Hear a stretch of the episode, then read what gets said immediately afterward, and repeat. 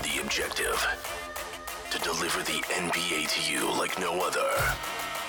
News, play breakdowns, power rankings, storylines you never hear talked about anywhere else. It's all straight shots here, fired by straight shooters. S and Gun. This is the Objective Basketball Podcast.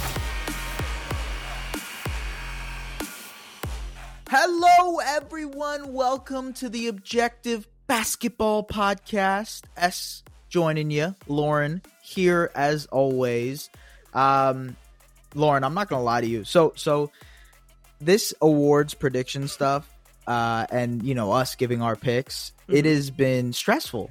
Yeah. It has been really stressful because this year, uh, uh, maybe more than any other year, is just open to so much debate yeah. there is you could go the games played route and say oh well you know these guys haven't played enough games so we should reward the people who have played enough games and i think especially with the cba negotiations happening in the background of this the whole games played argument has amped itself up to the 10th degree Definitely. but then there's also the contract it's- incentive department of this. The hey, there's money on the line for people, for players when it comes to these selections. I know a while ago ESPN had that graphic with Jaylen Brown, Pascal Siakam, and I believe it was another player. Maybe it was Domantas Sabonis. It was Domantas Sabonis. Mhm. And it was like these guys would lose out on this much money if they don't make an all NBA team. And it was like in the 50 plus million dollar range. It's like Jaylen Brown would lose like 70 million. Pascal Siakam potentially loses 80 million. Domantas Sabonis might lose 80 million. So like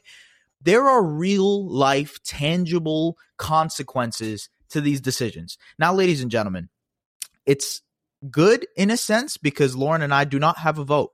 We do not have Mm-mm. an NBA vote. So our picks, our predictions don't, you know, really matter at all that much.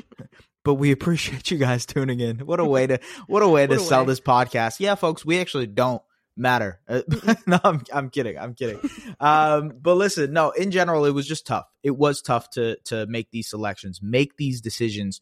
Um, and yeah, it's gonna have huge, you know, basketball related implications for a lot of these guys. Lauren, did you go any certain way when you were picking the all NBAs, the all defenses, the you know, like did you go a certain way? Did you approach it in a certain manner? Yeah, I think all more specifically with all NBA, I went some I mean and I always kind of tend to go this way and this year like you mentioned for for certain reasons is a little bit different than than Yeah. other years it's more open but games played and team record is always going to hold a lot more weight with me. I mean, I I am never going to be the person that looks at just the numbers, even the advanced stats and says, "Okay, that's good enough for me." I need to take everything into context. And so, more so, I would say, even looking at guys all second team versus all third team, that came into play for Right. some for some guys specifically, and we'll get into that later.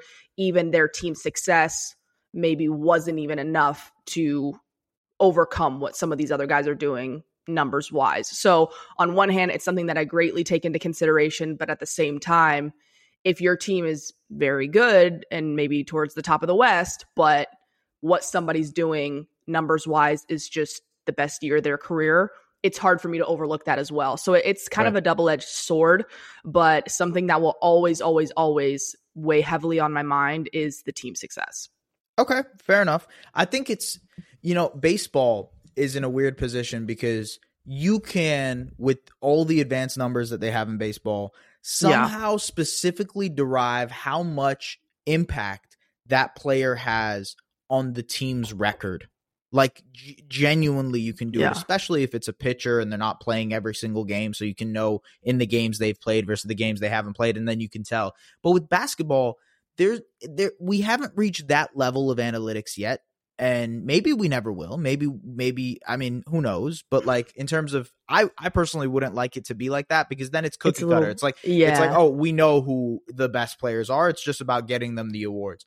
Um i think when it comes to the nba there's a little bit of how we contextualize impact because I could sit right here and tell you that Nikola Jokic is leading the NBA. Actually, he's not leading the NBA anymore. It's Jakob Poeltl, by the way. Uh, but but just had to but- slide that in there. you had to slide that in there. But no, I could tell you right now that Nikola Jokic for the majority of the season was leading the NBA in plus minus. And because of that, he's the most impactful player in the NBA. And you know, I could I would probably be right in that scenario. Mhm. But is that is that a case against Joel Embiid? Is that a case against a Sabonis who is who has revolutionized the Sacramento Kings here? And Mhm. and I know his plus minus isn't as crazy, and his his impact on the court for the Kings is seismic. But is it as seismic as Jokic for the Nuggets? And obviously, it is. The answer is yes. Jokic is a is a leap ahead of what Sabonis is as a player. My point is finding ways to contextualize and talk about that in a way where the numbers are aiding what you have watched, what we have covered for the entire season, is that very very thin needle that we're trying to thread Mhm. with this podcast. Um, so let's start with the easy ones, shall we? So that Let's we can it. just get those out of the way. Coach of the year, Mike Brown. Yes or no? It has to be Mike Brown. I don't even think the votes will be close. Right. Yeah, I agree. I agree. I mean, look, the the Kings, they were I, I've said this before on the podcast, but their preseason predictions uh were 33 and a half wins. They are well on their way, I believe, to 50 wins. I think they should they should probably crack 50 by the time it's done. They're at 46 and 30 right now, which means they have 6 games left to be able to crack 50. They might not crack 50. But look, the fact that we're talking about that and their preseason projection was 33 and a half, a lot of that has to do with Mike Brown. Completely revolutionized the Kings offense. Obviously made it so that Sabonis looks good, De'Aaron Fox looks good. The the secondary players in a Keegan Murray and a Kevin Huerter, those guys are elite and they're performing at a high level. It's because of the offense that Mike Brown has instilled there. It's because they have this motion offense that's very similar to the Golden State Warriors, a team that Mike Brown was an assistant for for a very long time. So I think there's no question in my mind it's Mike Brown. Now, Mhm. that being said, I'll give you a two and a three. Mark Daigneault, Oklahoma City Thunder coach, would be my number two in this situation, and Joe Mazzulla for the Boston Celtics would be my third pick in this situation. Again, I think they should get recognition. They should probably get the nod, Mhm. but I, I really think there's a good chance this might be a unanimous win for Mike Brown. Yeah, that would be interesting. I I do think that Mike Daigneault is going to get some some recognition, Sure. but I would be very curious to see if it is unanimous because I do feel like that this is probably the first time in a long time where it's been It's been not- easy. yeah, Yeah. maybe not a long time, but I feel like there's always two. There's always two up towards the top of Yeah. just two very dominant teams. But what the Kings have done this year, and you just, I mean, you mentioned it with getting close to 50 wins versus their initial prediction, but it's not even just, again, it's not just the numbers when we're talking about contextualizing all of these conversations. Um, what you see on the court and and even going beyond that like the stuff that's not just on the numbers not just in the wins you now have these guys locked in i was actually just having a conversation the other day about harrison barnes and his impending free agency Right. and a couple of months ago i would have said he's gone if they don't deal him at the deadline now's the time to catch or cash out but now i'm like harrison barnes the loyal guy they're winning like they've just Veteran player. completely Right. Yeah. just brought back this franchise and everybody that's there seems to be locked in and and you know for the cause for the beam all of Yeah. it and so it's it's beyond a lot more than just one season where you've exceeded your expectations well, he's found a way to motivate the guys too, right? He's found an incredible way to do it. I remember uh De'Aaron Fox had a quote, I think maybe 30 or 40 games into the season. He said, like, Mike Brown believes in you more than you believe in you at times. yeah um, and that's important, man. That's important when your team hasn't made the playoffs. When you in your career, if you're De'Aaron Fox, you've never made the playoffs in your entire career. When you're Sabonis and you just got traded, and everybody is saying how much the trade screwed the Sacramento Kings up, you hear all those things. You think Oh, yeah. about that.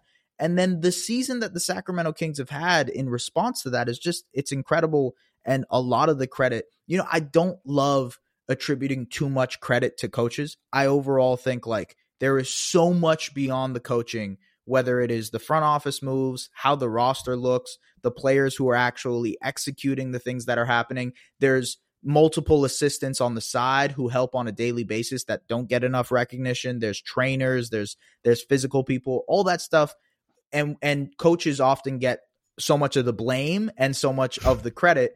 But with Mike Brown, I genuinely think that that is is worthy. It's worthy of of what he's done. So look, I agree.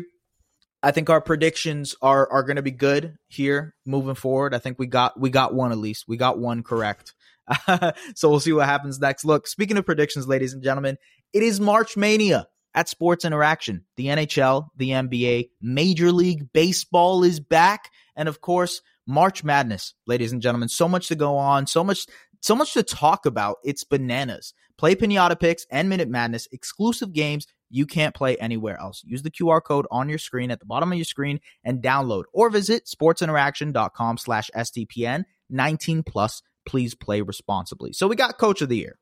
That is out of the way. Want to go to another one that's somewhat easy. I think it's easy. Rookie of the year. Mm-hmm. Um, I think Jalen Williams, Oklahoma City Thunder forward Jalen Williams, has made it a little bit more interesting of a deba- of a debate than it was a couple of years ago. A uh, couple of years, couple of months ago. yeah. But I would say that it is Paolo. I, yeah. I I just I I can't bring myself to say that he is all the way closed the gap, but he has closed the gap a little bit here. Mm-hmm. Um, on the season, Paolo Banchero is averaging 19.9 points, almost 20.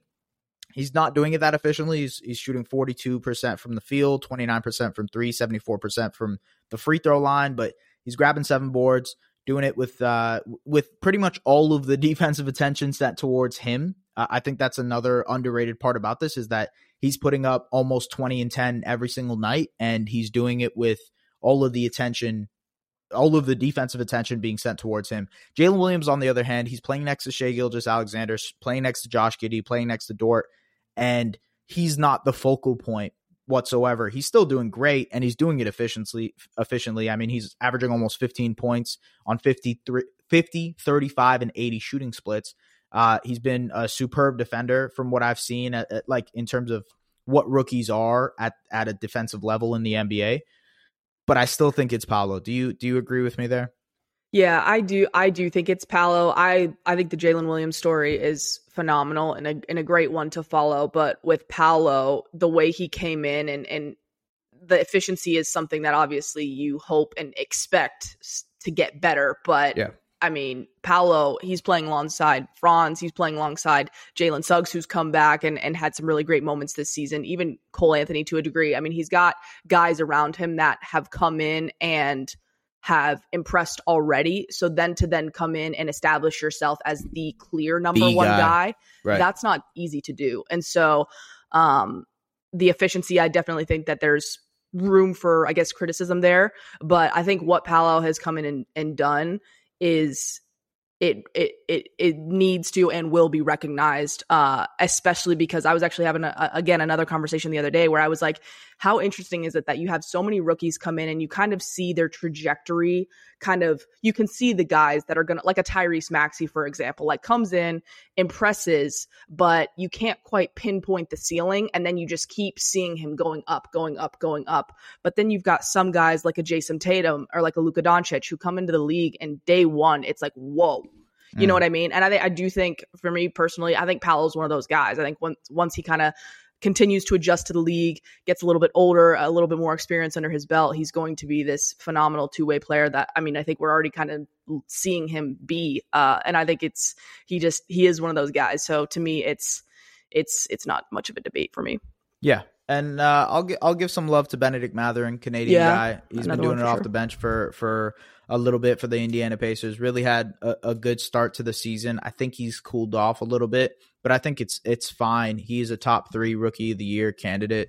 Um, I think you know based on his experience and what he's done in college and now what he's kind of bringing to the NBA, he seems like as much of a surefire guy to have a a, a like a high floor. You know, yeah. he has a high floor in terms of what he can be as a player. And uh, hey, Paolo and Jalen are right there with him. So look, rookie of the year, all good. We got it. Completely in sync there. Mm-hmm. I want to shift over to another one that might be easy. Okay. Mm-hmm. Most improved player. Okay. Mm-hmm. I feel like this is easy. And the reason I say that is because I hate this award. I really do despise this I award. I hate this I'm award. Not, I'm not a fan of this award. We've talked about it before.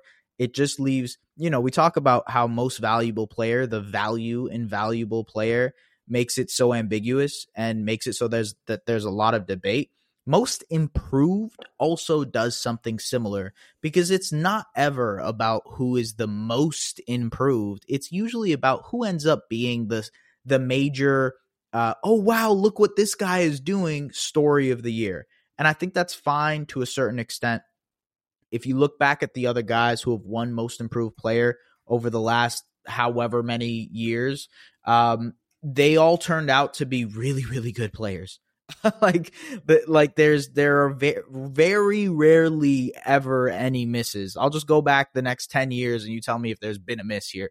Ja Morant, Julius Randle, Brandon Ingram, Pascal Siakam, Victor Oladipo, Giannis Antetokounmpo, C.J. McCollum, Jimmy Jimmy Butler, Goran Dragic, Paul George, Ryan Anderson. That's a miss. Kevin Love. I forgot. Yeah, Ryan Anderson. one, oh my god. Yeah, Kevin Love, and then and then after that there are a bunch of misses. But so far recently the award has they've done a good job on that okay? Pre 2010 we don't want to talk about the fact that aaron brooks won most improved player or danny granger who danny granger was sick by the way. I don't want to disrespect danny granger but he just fell off a cliff. Anyways Hedo Turkoglu, another guy who won most improved player monta ellis. These are other guys who like have not had the types of careers of the other guys i just mentioned already. Like Ja Morant already has a better career. You know what I mean? So like yeah.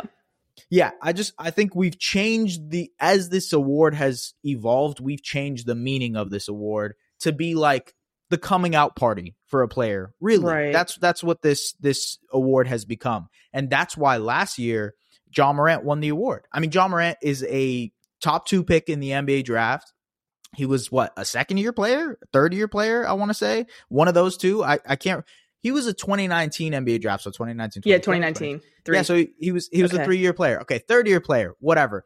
Uh, and and to me, it, it's like, bro, how are you going to give a third year player who is a second overall pick the most improved? He that is what That's is what he's supposed to do. That's, That's what drives me crazy is that there's no consistency in this award. Right.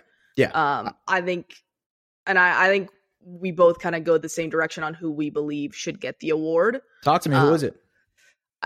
I I think it it needs to be Lauri Markkanen. I think everybody's there, but I am curious to see how much love Shai Gilgeous-Alexander gets.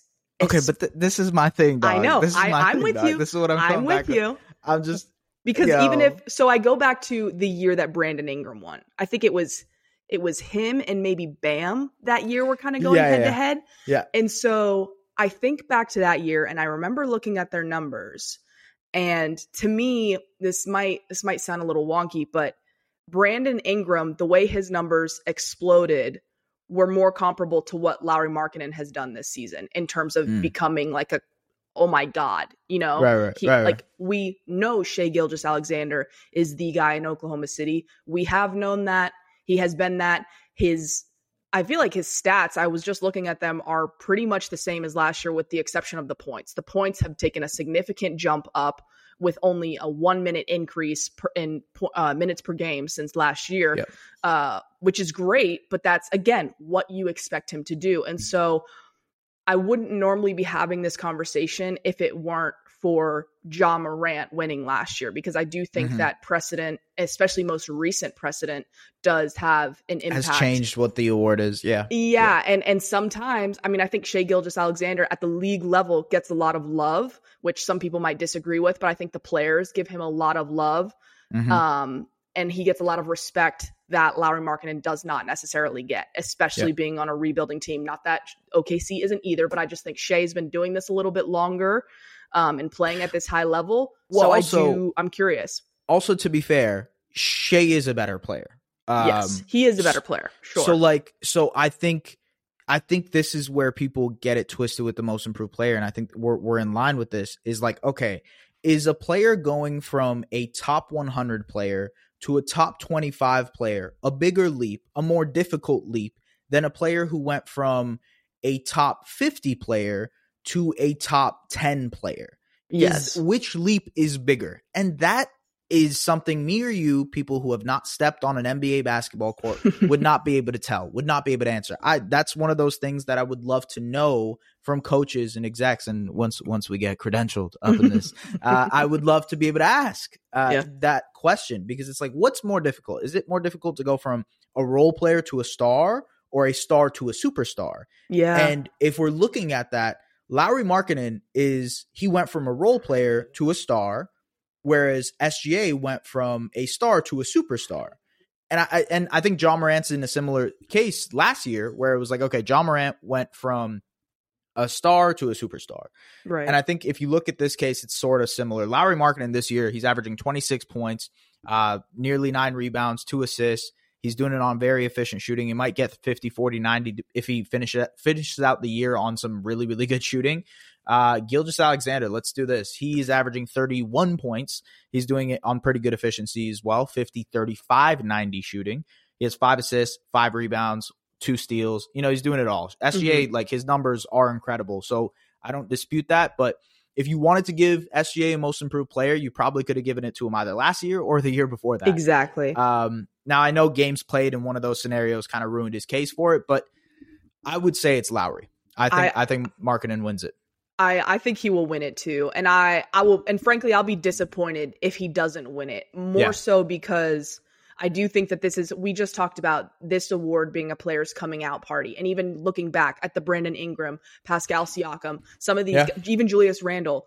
Um, Giannis, even. yeah, Yeah. like these guys when they win this award, it is oftentimes more the role not I don't want to say role player because those guys weren't role players, but like the all-star level, not the Right, 50 yeah. to the top 10. And so Yeah. I do think that even though we're talking about recent precedent with Ja Morant and Shai Gilgeous Alexander, I think overall when we're talking about who has improved more, I don't really know how you can dispute the Lauri Markkanen, and I do think that this year with this specific case um with it if he doesn't win it or if it's pretty close i think that that is going to be more of a statement on the utah jazz not getting the respect that they deserve i do believe Yeah. that I'll say this: Lauri Markkanen to me, I do a top fifty players uh, every year, uh, which maybe I should start doing it into an article. Now that I'm thinking about it, but uh, okay. Anyways, I do a top fifty players every year. Last year, Lauri Markkanen did not make my list. I don't. Yeah. He was not even considered on the list, so he probably would have been a top sixty to top seventy five player last year. This year, he would be a surefire top thirty, if not top twenty five player this season. So that's a massive leap. Last It is. year, when I did the list, I remember this. Shai Gilgeous was probably around 25, 23 or 25. Now he's like 10 to, you know, maybe like 7 to like 12 or 13. I don't know, Yeah. depending on where you have him. But regardless, that's those are whew, those those are very different jumps in my Yeah. opinion. So I think I think it's Markkanen for sure. Okay. i like pinpointing the jump though i like trying having that conversation moving forward i think is going to be an important one so i'm glad you mentioned Yeah. it and phrased it that way Yeah, I mean, I think I think that's the only way we'll figure out how this what this award means moving forward. I I think like that's it's just such a confusing award, most improved. Um, okay, so there's three more uh individual awards, and then we'll get into the team stuff. Ladies and gentlemen, actually, you know what, Lauren? Let me just ask you, which way do you want to go? Which way do you want to go here? What what award do you want to talk about right now? i think we should get the six man out of the way get the six man out of the way. Get to the big stuff afterwards. get to the big cool. stuff Okay, so my six man of the year, it's it's tough. This year is actually a an interesting year for the six man of the year because there's no one that's really um like blowing everybody out of the water in terms of Mhm. scoring. And if we look at if we look like, you know, we mentioned with the most improved award, th- the way that this award usually has been is that they give it to scoring. Whoever is scoring off the bench the most and doing it d- efficiently is the one who is usually going to win this award. But when when I come to you and I say, look, okay, who has played more than 41 games this season off the bench and what are they averaging? So you get a you look at Norm Powell. He is leading all bench scores with 17 a game. But then there's one, two, three, four, five, six, seven, eight. There's there's like 30 names of guys who are averaging more than 15. so I I just think it's a bigger discussion to be had than just points this year. And that's what makes it so interesting to me because it's like, okay, which way do you want to go then? Are you talking defensive impact? Are we talking about overall impact? Mhm. I went with Immanuel Quickley. That's the guy who I decided to pick. Are we on? Are we on the same page? We here? are, and that's so Okay. boring. Because I was, I I, was gonna come in and be like, Immanuel Quickley, forty points this week. Like, Yeah, ah, yeah, yeah. I'm sorry. I'm sorry. Look, maybe we'll we'll get into we'll get into our debates a little We bit will. later. These these these are a little bit easier, but my top three were Immanuel Quickley, Malcolm Brogdon, and Norm Powell. Yeah. And Yeah. I so so I I think I have Quickley as the guy because he's second among all bench players in plus minus, other than Isaiah Joe is actually leading all bench players. Shout out to Isaiah Joe. He's having an incredible year. But I, I think beat the having a Mavs earlier this year. yeah, yeah. Um, in 25 minutes off the bench for the Knicks, Quickley he's averaging over 12 points. He's doing so efficiently. He's 43, 38, 80 shooting splits. He's dishing the ball a little bit more, playing really, really great point of attack defense. I think that's been a huge part of what they do. I mean, you know, I, I wrote something on on the Knicks and Jalen Brunson a couple of weeks ago, and just looking back at the pairing of Quickley and Hart and how well they do on the court together defensively and as, as well what they do offensively, it really I feel like this is the way to go. Mhm. I I feel like it's Quickley. What was what was your kind of how'd you decide and delineate between your six man of the year guys? Yeah, sometimes, and and I kind this actually goes for a lot of the awards, maybe excluding the MVP. But another part, kind of going back to the first question you asked me, was what? How do you go about a- approaching some of these awards? Mhm. Some of them is it's not just I. When we talk about contextualizing it, I'm looking again beyond what's happening happening on the court in the numbers the whole the full picture and Right. a lot of times with this award like you mentioned there's the scoring and sometimes that's great but you've got a guy like jordan clarkson i think is a great example maybe he'll he'll pop off on your bench score you a bunch of points but does is he on your is he on the team next year or is he in trade discussions and Right. for me sometimes with some of these awards i do think something that can set a guy apart in my mind first will always be team impact. Are you affecting winning? And i think Immanuel Quickley is doing a great job at doing that. But are you also establishing yourself as a non-negotiable key piece to a core? And i'm not necessarily talking about a young core but whether you are a young core or you're competing for a championship are you somebody that they cannot afford to lose? And if that is a 100% yes no question about it then that does carry some weight in my mind. And that's not always going to be the case in every single award and every single debate but if i can ask myself that question then it it, it will play a part especially when this last summer we were ta- having a conversation about Donovan Mitchell. There were points even leading up to the trade deadline. Obi Toppin, Immanuel Quickley, are they available? Question. And now it's like the answer is no. These guys are key pieces to the formula that they're putting out there. They're having success. The Knicks are fifth in the East right Mhm. now. Um, so all of those things combined to me solidify him as the front runner for that award. Um, even though normally I feel like the sixth man of the year is averaging like at least 16 points. Yeah. Um, and that's kind of what drives the award, like you mentioned. But to me, all of those things, big picture combined for IQ, I think, I think it's his. Yeah, I agree with you. I agree with you. That I feel like that is a simple choice. Okay, let's for the sake of time and for the sake of moving this thing on Okay. quicker, let's do defensive player of the year. Okay. Um DPOY is a tough one because I think there are a number of ways to approach this, but there have been a couple of three guys who have really separated themselves from the rest of the pack. Jaren Jackson Jr., Brook Lopez, and Bam Adebayo. But I think Bam has dropped off recently. I think the Heat have also uh, struggled defensively as of late, especially post All Star break. So I think Bam is a little bit separated from Brook and Jaren Jackson Jr. No discredit to Bam. Bam has been phenomenal. There's probably a year in the last couple of years where Bam should have been the defensive player of the year. Mhm. But this year, this season, it's between Jaren Jackson Jr. and Brook Lopez. Yes. And to that, I say toss up. Yeah. I mean, Yeah. I mean, I look, I would have, I would have said, I think my reasoning for why I have Jaren Jackson Jr. as my defensive player of the year comes down to this. Okay. And I, I, I've picked him. I've selected Jaren Jackson Jr. He is my defensive player of the year. Before Jaren came back to the lineup, the Grizzlies were a bottom 10 defense. Okay. I believe they were somewhere around 21st. Okay. Since Jaren has come back, they've been the number one defense. And right now, they're the number one, two defense overall. Okay. Right behind those mighty, mighty Cleveland Cavaliers. We'll talk about them later when we talk about all defense. But my point here is this Brook Lopez, he has Giannis helping on the weak side. He has Jrue Holiday at the point of attack. He has Khris Middleton also at the point of attack. Now you have guys like Jay Crowder, Jevon Carter, very, very good defenders. The Bucks in general have a sound rotation of just solid defensive guys. Whereas Jaren Jackson Jr. and the Grizzlies, yes, Dillon Brooks is a great point of attack defender. I think Desmond Bane, despite his size issues, is a good defender. Yeah. Ja Morant is not a good defender, but that's fine. That one, having one loose egg is, is fine. Steven Adams, also not that like he is a good defender, but like he he's he isn't the most versatile defender, I should say. hmm That leaves me to say that Jaren's impact on the Grizzlies defense is so much more seismic than what Brook's impact is on the Bucks defense. Yeah. And while Brook has had a great season defending, blocking, deterring shots, I think it comes down to the fact that his his his effect, like the way he's affecting shots, Jaren Jackson Jr. is just better. I'll, Yeah. I'll, I'll give this to you as a stat, and I think this maybe was the decider for me when I was when I was like really really deciding what what I'm going to go down with. Go to defensive impact on NBAStats.com. Go to defensive field goal percentage. On shots at the rim, Jaren Jackson Jr. eh, opponents are shooting 46.7%. That's insane, by the way. Brook Lopez, opponents are shooting 50%. Draymond Green, 50%. Walker Kessler, by the way, another guy who's probably going to be in this conversation later, 51%. percent Mhm.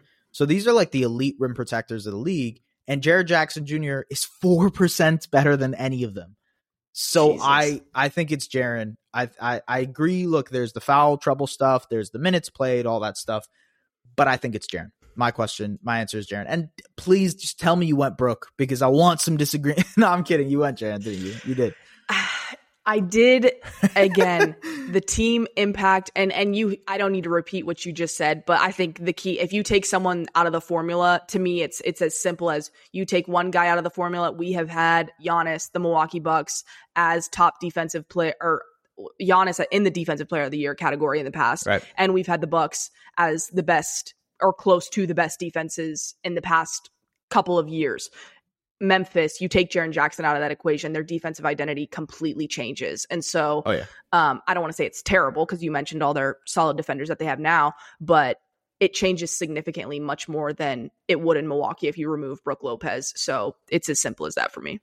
Yeah, uh Jaren Jackson Jr. plus 11 net rating this season. Uh actually plus 12 net rating. Brook Lopez plus 9. The the Bucks are uh, they give up 109 points per 100 possessions with Brook Lopez Brook Lopez on the court.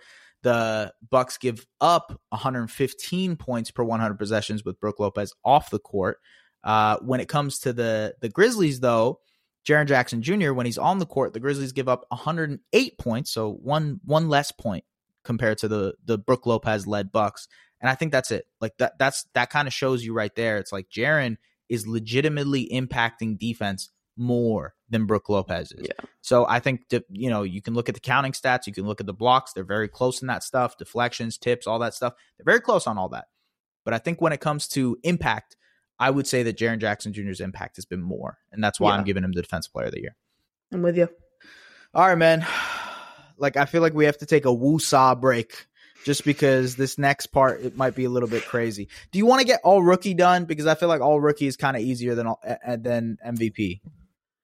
Uh, yeah, we can do all rookie. Let's do Okay, all rookie. I, will just I'll, I'll give I'll give you I'll give you the names. Okay, yeah, let's so, do a quick fire. Sure. Okay, I got Paolo Banchero, Mhm. Jalen Williams, Walker Kessler, Ben Mathurin, and uh, Jaden Ivey as my first team.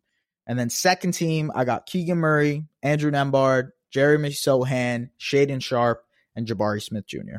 That's Okay. that's it. I I, might have I'm Keegan and Ivey swapped, fair. Okay, but get it. it's it's I think the tiers are pretty obvious. You know what I mean? I have to give Keegan Murray the love. He just set the all the three point I three know. pointers. Like Yeah. you gotta you gotta just you gotta give it to him. But um Maybe yeah, maybe I I could be I could be I could be moved into switching Mathurin and Keegan, but then someone will be like, okay, then how do you Yeah. not do that during for rookie of the year when you have Mathurin third as rookie? somebody's of the year? always So- gonna somebody's Yeah. always gonna yeah, yeah. somebody's always gonna do that. So you know what? We're gonna keep it as is. That's that's keep the, it as is. I like I it. I will say the one that was the hardest to pick from was the final one. I wasn't really sure about Jabari Smith Jr., although he's had a better stretch recently. I was very iffy on that. I don't know. if you have a fit, a, a last, a final all rookie guy that is not Jabari Smith Jr., I would love to hear your case. I think there's there's a case for a couple of guys, so hmm would love to hear it out for the people who are listening. Okay, let's get back to it. We did all rookie. How about MVP? Let's talk about it. Let's talk about it. Okay, I mean th- this this MVP conversation has been like ad nauseum. Like, man, we've talked about the MVP so much, uh, and it just it it's become a it's kind of taken the the the fun out of the MVP. Um, but at the same time, I mean, it it's they've made it a, a close case for a reason. This is probably going to be one of the closest MVP races in NBA history, and the reason is, you know, you saw the the Tim Bontemps straw poll. I believe Jokic won, or was it Jokic that won, right? Or was it Embiid? I believe it was Jokic. Yeah, it was Jokic. Now you have So me second guessing. now I'm not sure. Let me see if I can pull Yeah, see, quick. but listen, ladies and gentlemen, this is That's how close it is is. it, it was decided by maybe three or four votes. Uh, either way, it went either Jokic or Embiid, but that's how close this thing is. It's going to be a matter of a couple of votes that determine who wins, you know, Jokic or Em- Embiid. I think Giannis has trailed off here. I think he is the distant Mhm. third in this MVP scenario, and it's it's just between Jokic and Embiid. At it was this point. Embiid. Embiid. It was won. Embiid, right? It was Embiid who won it. Okay, Yep. cool. So yeah, Jokic, uh, Embiid has has taken over. The Nuggets have struggled in the month of March. They haven't looked the same defensively. They've slipped a little bit. Now, to be fair, uh, the Sixers have slipped over the last couple of weeks, and the Nuggets have have kind of resurged a little bit. So it's brought the conversation back to even. And I'll just go through the stats. I'll just go through the counting stats just to make you guys happy in that regard. Nikola Jokic, he's played 67 games this season. He's averaging 25 points, almost 12 rebounds, and almost 10 assists. He's also averaging nearly 1.5 steals. He's doing it while shooting 64% from the field. I believe he's actually has it's the most impactful uh sorry, not most impactful. It is one of the most efficient seasons, mo- most efficient 20 plus point seasons in NBA history that he's having. Um, so yes, that's that. Yes, he's shooting 70%, a true shooting percentage of 70%. Is he is leading insane. it, it's insane what his numbers are there. Um, he is leading in terms of all the analytical stats you could think of. He's number one in uh, most of them, I would say, other than the ESPN's RPM. Jokic is leading in literally every single, not just leading in among these three contenders. I'm talking about leading the entire NBA uh, in all of these advanced metrics. So in terms of impact, he has it there as well. Now this is the case for Joel Embiid. He's leading the league in points, 33.2 points per game. He's doing so while nabbing over 10 rebounds, dishing out over four assists, one and a half steals, one and a half blocks. He's played 62 games, which is a very, very good season for Joel Embiid. Just five less games than Jokic. He's also doing so efficiently. He still shoots the ball very, very well. He shoots better than Jokic uh, in terms of efficiency and, and output. I, I think, I, I, I just, to me, I, I don't know. The, the Nuggets, I don't know. I don't know. I hate this. I really hate this because uh, there's still a week left in the season. hmm Okay. And there's still games to be played that could decide this. I True. think the Sixers have some really, really important games coming down the stretch. The Sixers are right now third in the East, and they play the Raptors tonight. Or, you know, they've already played them if you're listening to this. But then they play the Bucks and the Celtics next week. And those are going to be huge games, nationally televised games. It's going to be, I think those are going to probably decide the MVP Yeah. award right there. If Embiid doesn't play or he doesn't play well, Oh, if he doesn't play, changes. that's a bad. yeah, yeah. So I, I, I like. I personally, I think when it comes down to it, Jokic by the numbers has had a more impactful season. Okay, and watching both of these guys, I'm right. I want to write about the Sixers this week. Um, watching both of them, I think they've both been incredibly impactful. Who's been more impactful? Even with my eyes, I can't be able to decide that for you. The numbers Right. tell me that it's Jokic. The young, the numbers do tell me that it's Jokic that's more impactful. But what what Embiid and the Sixers have done this season is also just incredibly impressive. And for me, man, it just comes down to this. I just I'll give it to Embiid. I'll give it to Embiid. I really thought you you you, you thought I was gonna go Jokic? I thought I'll you were gonna s- No. to stick with it. No, I, I'm gonna give it to Embiid because because like I- like let's just do it. Let's just do Let's it. just like do it. He's done enough. Okay, you know how they say like you to be the champ, you got to beat the champ, and I really Yeah. think this year he's done enough to beat the champ. Uh, they have been miraculous and marvelous on the court with him. Embiid has been dominant.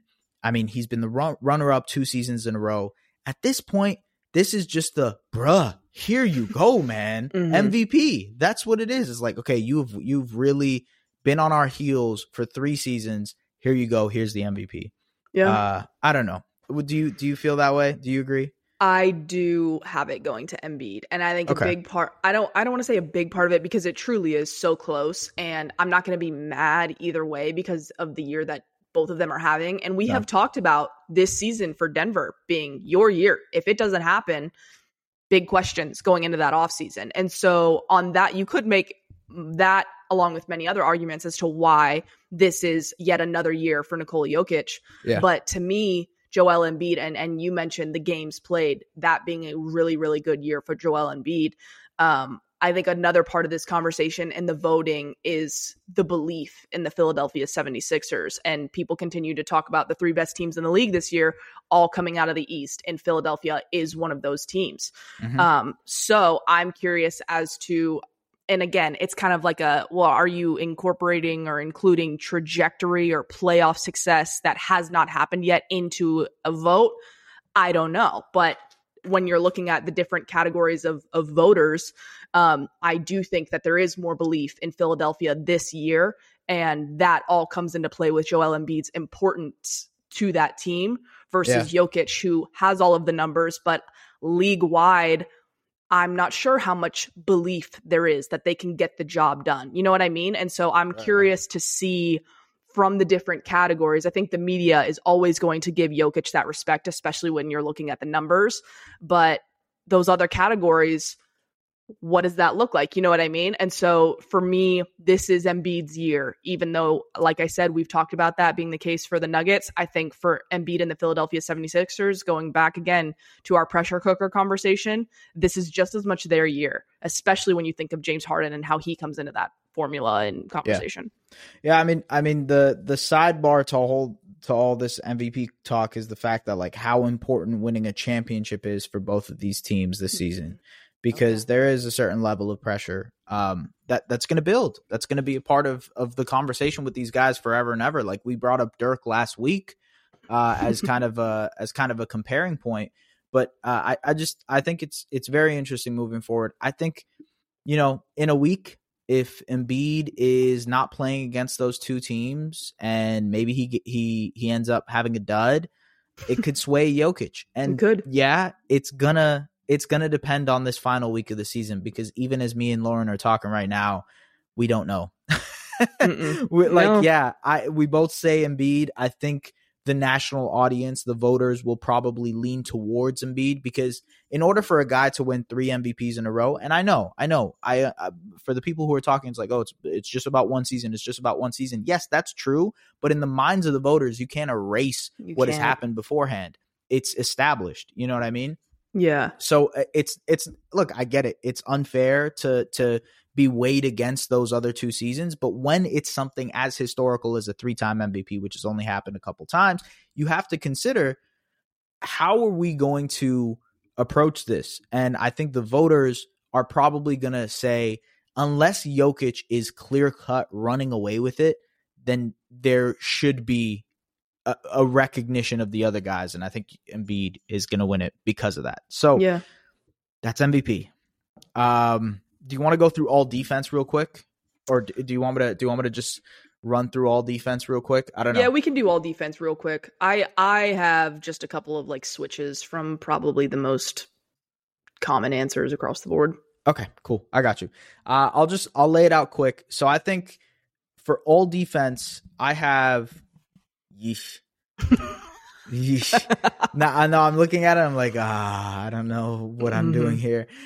okay ah it's so hard because it's like okay so so the thing with all defense is that they have OG Anunoby listed as only a forward And Okay. the issue with that is that OG Anunoby hasn't played much forward this season. Yeah, e- even if you want to classify it as forward, he's played the majority of his quote unquote minutes as a shooting guard this season. He's played most of his minutes at two. He's guarded most players at the point of attack and guarding mostly your guards, right? That's what OG Anunoby has done all season. And yet he's still listed as a forward. So OG has to go against Draymond Green and Bam Adebayo and Jaden McDaniels and Evan Mobley and Jaren Jackson Jr. and a, an array of other players and Herb Jones and all those, you know. So I don't know how this is going to go down, but I think based on based on the resumes of guys, based on what we just talked about with Defensive Player of the Year, I think Brook and Jaren are both all defense first team. hmm Uh, that third forward spot is most likely going to go to Giannis, but I could hear the argument. I can hear the argument for Evan Mobley uh, Yeah. because the Cavaliers have had the number one defense all season. He has been exceptional defensively. The same with Jarrett Allen, who has been exceptional defensively. I think he should get some recognition here as well. But the center spot is really, really tough, and I don't know how he gets that. So then now, I, I just, I don't know, Lauren. I don't know. I'm so, there's so much. There's so much. Um, I mean, there's Bam Adebayo. Uh, obviously, I mentioned OG Anunoby. I think the guards are kind of more clear. Yeah. Where it's like, okay, Jrue Holiday is an all defense guard. I think Alex Caruso is a first team all defense guard. I I think Herb Jones is a first team all defense guard, or, or sorry, a, a second team all defense guard, and I think Marcus Smart, Marcus Smart, yeah. yeah, It's, is a is a second team all defense. So like the guards are easy. It's Yeah. the forwards that makes it all weird and like I I don't know how to approach this anymore. You know? Yeah, the OG. I didn't think about that. The the positions, um, especially with when you consider who he's guarding and now who he's now going up against in the award. To me, the the main switch that I was talking about earlier is is Evan Mobley over Bam Adebayo, and this is probably maybe even the best example I have of team success versus, um, you know, record and, and just and, and stats and, and all those things. And Yeah. and Bam has very much been a part of that conversation in, in previous years. But when you're talking about such a dominant defense, and I could see a little bit of the argument of, okay, well, yeah, you've got Evan Mobley having this great year, but Jarrett Allen and their def- is plays a massive role in, in their defensive identity. So how much does that take away from Evan Mobley? And I get that, um, but I do think that what Evan Mobley is doing and and the defensive identity and success and impact of the Cleveland Cavaliers, you have to give that recognition. And so when you see a team like Miami struggling, and I mean struggling at certain points in the season, and then I think even overall underperforming, um, that does take away some Mhm. something at least for me. And so that's probably the the main swap. Um, but you know, I I, I cover the Mavs, so I, I'm an offense person. I'm just oh, kidding. you have you I'm just ind- kidding. I mean, I am, but I'm not. Indoctored you've indoctored the uh, the Jason Kidd way of Oh, thinking. that nope. no, no, no, no, no, no, no. No, I'm just kidding. But no, I think um I think Evan gets the nod over Bam. I think Miami I've got some concerns about Miami, but that's gonna be a conversation for another day. Fair enough. Yeah, I know. I mean, the the thing just came out saying that they thought Kyle Lowry was going to be All Star Kyle Lowry when they signed him, and it's like thirty seven year old point guard who You just traded Precious Achiuwa to- for him. How you feeling about that? yeah he used to lead the league in minutes for a considerable amount of time, but he moved thirty seven year old point guard. I don't know how that's supposed to really work out for you, but okay. Um. Hmm. So, anyways, uh, when it comes to Penn in Penn locks for all defense, I think Brook, Jaren, Giannis, Mobley, uh, Jrue, Jrue, yeah. are are locks. Uh, Caruso is also a lock. I feel uh, amongst people, Okay. and then Marcus Smart probably a lock as well. And then you have like three spots, four spots divided amongst a million people. I think Nick Claxton also deserves a nod. We talked about him for a little bit. Jarrett Allen deserves a nod here. Uh, Jaden McDaniels, like I mentioned, OG, Draymond, Bam. Like there's going to be a lot of guys that can make it into this, and that's why I say, ladies and gentlemen, add another team it's crazy. there's three all NBA teams. You should have three all defense There's teams. there's even three all rookie teams. no, there isn't. Oh, It's there okay, isn't? though. No, there isn't. No, Shoot. it's okay. It- no. There you go. I thought there were three all rookie teams. There's no, not. there's there's two. There's just two all, all rookie teams, and and no, I I mean that's okay. Hmm. That's neither here nor there. When it comes to all defense, okay, the the way that they actually used to have only two all NBA teams and they changed it because of the expansion of the NBA, right? They added an extra all NBA team because there was just going to be more freaking players, but they decided not to do that with all defense, and that does not make sense. There is It does make an- sense. uh, like I said earlier with the contract stipulations, there's going to be a lot of names that are going to lose out on money because of this. So, speaking of losing out on money, let's talk about all NBA. Okay. Yes. this is going to be tough. Uh, I think, I think there are some locks though. So let's get the locks out of the way. I think the Mhm. guys we've mentioned throughout this podcast. I think Joel Embiid is a lock. Yes. Right. Oh yes. Sorry. Yes. Sorry, I thought we were playing the game here. No, yes. don't No. worry. No. No. Uh, Lock. Nikola Jokic, also a lock. Yes. mm-hmm. Giannis Antetokounmpo, a lock. Yes. Mm-hmm. Jayson Tatum, a lock. Yes. SGA, a lock. Yep. Yep. Your guy, Luka Doncic, also a lock. Yep. I think Donovan Mitchell, also a lock. Mhm. Damian Lillard, for what he's done this season, I think is probably a lock. Domantas Sabonis, also a lock. Yeah. I know there's going to be talk about Bam and what he's done, but no, no. Th- I'm I'm sorry, but Sabonis' impact this season, where the Kings are in the standings, how impactful he's been on the offense of that team, it's Sabonis. It is Yeah. clear cut. Domantas Sabonis is your All NBA third. The only thing that could change things is that Anthony Davis is also considered a center, but I, I highly doubt with the amount of games that AD has missed that he gets the nod here. okay. Interesting. I have Um, him on my. I have him in there. Oh, I, I just mean at center. I just mean at center. Oh, I got you, I Sabonis, got you. Sabonis will be considered a center, so I don't think he gets Sabonis. it over Sabonis. I got you. Uh, th- there's there's a very good chance M- uh, AD becomes an All NBA player.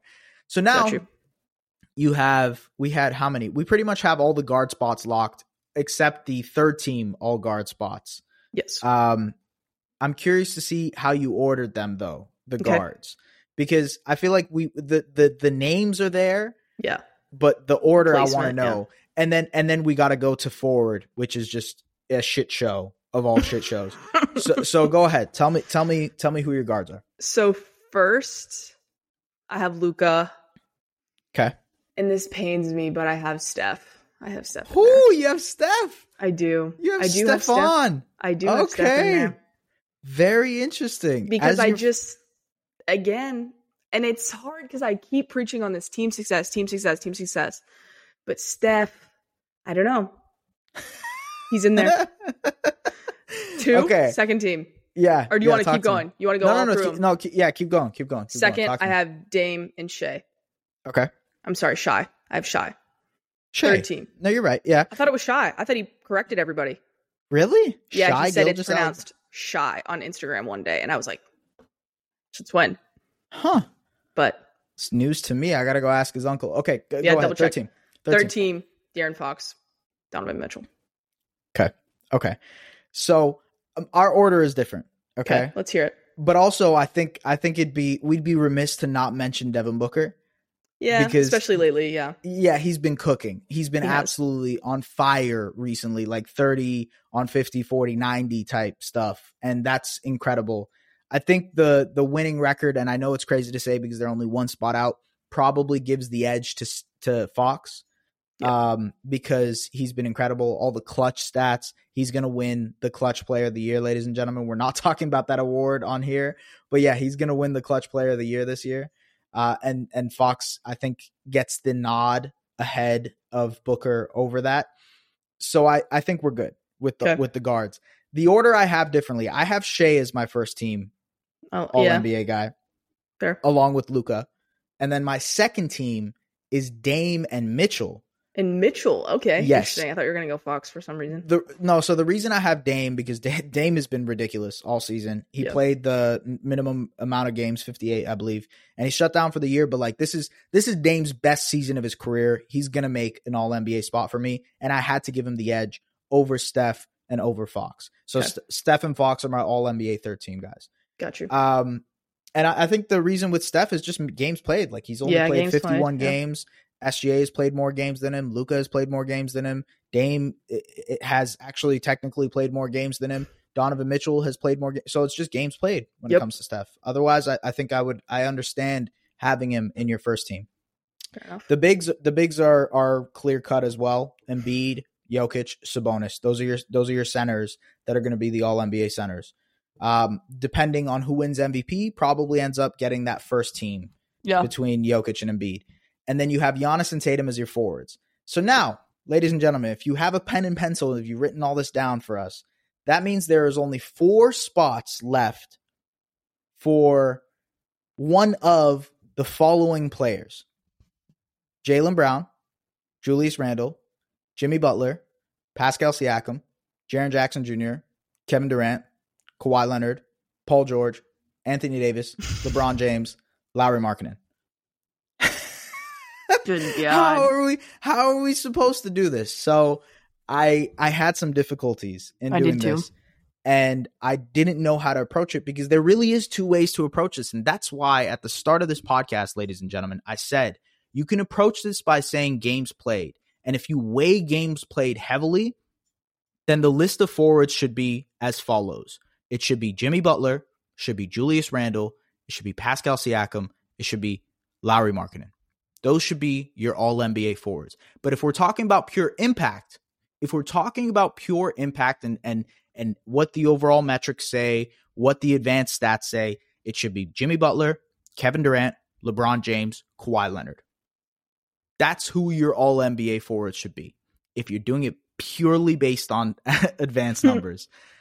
and I, I think you could find a healthy mix in between there. hmm But for me, I think if I had to write two of those names in pen, it would be Jimmy Butler and it would be Julius Randle. Uh, Okay. The other ones, I think you can have a conversation. And it's tough Okay. because I, I mentioned this earlier on the pod, but Pascal's might lose 70, 80 million dollars worth of money.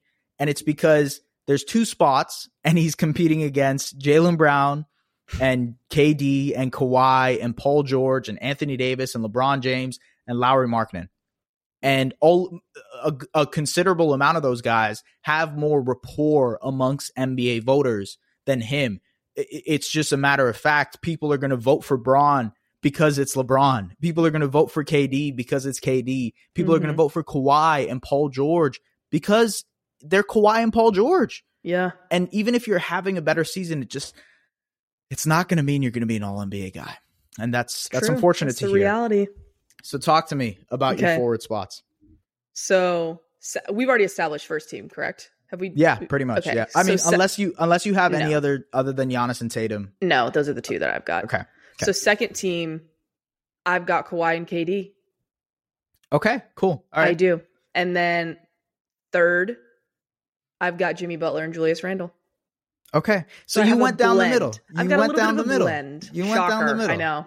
No, no, no. But I, I think like that is fair because Kawhi in 2023 has been magnificent. He's been unbelievable. but he's only played how many games has he played? He's played like 47 games. Yeah, he's played 47 games. It's crazy. I, I think uh yeah, I actually I want to see I want to confirm something before we head out here. Yeah, All while you're while you're doing that, I think my argument for Kawhi, and obviously we all know how great he's been playing and the numbers, blah blah blah. But when you look at the Clippers and you're looking at the Western Conference and you're having the conversation, the conversation that we've been having about the playoff picture and the standings and the matchups, you simply cannot count out the Clippers, even though they've lost someone as significant as Paul George because of Kawhi Leonard and the version of Kawhi Leonard that we're seeing right now. So I, I just want to say this. I think Kawhi is in, ineligible. What? Because of the yes. games? Yeah, I think he is ineligible. Uh, I just want to confirm one. I two, did not three, realize five. that. Yeah, he, so he's played 47 games. Uh, that, that this slipped over my radar too. Uh, he played 47 games. The minimum require, requirement is 58, Oh, I Uh, didn't know which- that. which means that Kawhi will be ineligible, which also means that Paul George will be ineligible. Ouch. Uh, so yeah, that that's that's how the cookie crumbles there. And if we Hmm. look at uh, the other guys who might be ineligible, let me look at this. Anthony Yeah. Davis is at 50, right? shoot. And the Lakers have one, two, three, four, five, six more games left. So he might not be eligible. Nope. Actually, he won't be eligible. he won't be. Yeah. Uh, and LeBron James, which is at way. 49, he won't be eligible. So Shoot, now I'm looking at very this. interesting. Actually, now that I'm looking at this, this actually becomes a lot easier. it helps you out. might get his money. yeah, Pascal might get his money uh, because now you can look at it and say, okay, well, 58. Interesting. yeah. Hold on, let me d- let me double check one more thing. Jimmy Butler, how many games has he played? He's played 61, so he's Okay. definitely going to make Jimmy it. Jimmy will be in there, yeah. Yeah, so I would say, look, if we're going based on that, Jimmy's going to make it. Uh, Julius Randle's going to make it, who's only played he's played 77 games this season. I think Pascal probably makes it, and I think either Lowry Markkinen or you know who else, whoever else you want to say. How many has, Pa- has KD played, you said? KD has Oh, here it is. played Hold on. It's uh, 43 games. 43 Okay, games yeah. Shoot. Wow. Yeah, That is interesting.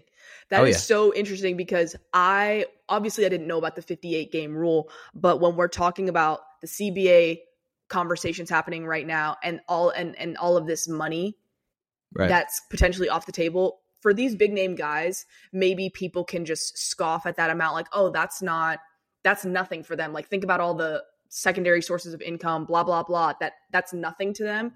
But then Mhm. you think about the majority of the league and guys that will never make the amount alone that they just missed by missing this team. And so that to me is it's all very significant and this this rule that obviously I'm just finding out about, I think uh and I wanna CBA, just it's gonna be it's gonna be very interesting to see how that gets worked out. Uh, because I think that there's a there's a very big conversation happening there. So I, Um, I'm gonna I'm gonna you know what let's let's leave it there because Okay. I'm I'm not hundred percent sure what the 58 number is based on. So it, it's saying Okay. it's saying that let me see here. Yeah, so like there there have been players before who have made the um the all NBA, you know what I mean? without I- I- being like, at 58 games. without being at 58 games. Interesting. So I I don't think it's as you know, kind of emphasized with all NBA as it is for like scoring title and Got assist leader and things like that. Because I know for that you have to have played a minimum amount of games. OG Anunoby just played his 58th game of the season, and that's why he's probably going to be the steal champion. Same thing with Damian Lillard. He played the 58 games this season. Mhm. He's eligible to be he's he's hit the minimums. I want to confirm about all NBA before we do this. So Got you. give me give me a second. Let's if the if the producers at home can do the five minutes later SpongeBob thing and, and and do this for us. One second. Let me let me figure this out. Welcome back, ladies and gentlemen. After uh, a couple of minutes of googling, we we figured our figured out our answer. Um, I I just I mostly got confused because someone had mentioned that fifty eight number to me, and Mhm. I wasn't sure if it applied to all NBA because I know it doesn't apply to MVP. It doesn't apply to Rookie of the Year. It doesn't apply to any of the other awards. Does it apply to the team award, if you will, in the All NBA? So it doesn't, ladies and gentlemen. You do not have to have a minimum number of games played in order to be eligible for All NBA. That is something they are considering, though, when it comes to the new CBA. They are thinking of adding that as a rule and maybe Gotcha. even making it the 58 that we're talking about. 58 only matters for scoring title, for steals leaders, for rookie of the year, whatever you have it. So, going back to that, that means we're screwed. That, that that means that means Jimmy, uh, that means Kawhi, that means KD, that means Bron. All those guys are more than eligible to be all NBA players, which makes this very tough, very very very tough. Um, and it makes it so that guys like Pascal probably end up losing out on some money, a lot of money. Yeah. yeah. Yeah. I think that's probably that's probably what's going to happen here. Yeah. Uh, quick news note before we end up heading out. Uh, Hmm. someone reported, I've been told that Andrew Wiggins is back in the Bay Area. He spent most of the town, most of the time in weeks. That was Jason Dumas. Dumas. Okay. He was a Philadelphia reporter. Uh, look, who knows? But bringing on, um, you know, bringing on the NBA and bringing on Andrew Wiggins back into the Warriors is such a huge thing, massive thing. So very, very excited for that. Very, very excited for that. So, folks, ladies and gentlemen, after our kerfuffle, after figuring out how many games are played, what's eligible, which NBA award, all that fun stuff, we are down to the final week of the season.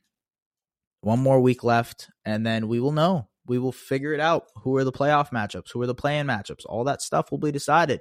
Will Lawrence Dallas Mavericks be playing a playing game, or will they be Mhm. waiting on that tenth pick in the lottery? It better will my Will will the Toronto Raptors will they be you know fighting for seven or eight, or will they be fighting for nine or ten? We will know in the coming weeks. So, thank you very much for tuning in to the Objective Basketball Podcast. We appreciate you guys as always. Do the subscribing, do the liking, do the commenting, and we'll see you guys later. Take care. Follow at Just S Baraheni on all socials and at the Lauren Gunn on Twitter. The Objective Basketball Podcast, delivering the NBA to you like no other.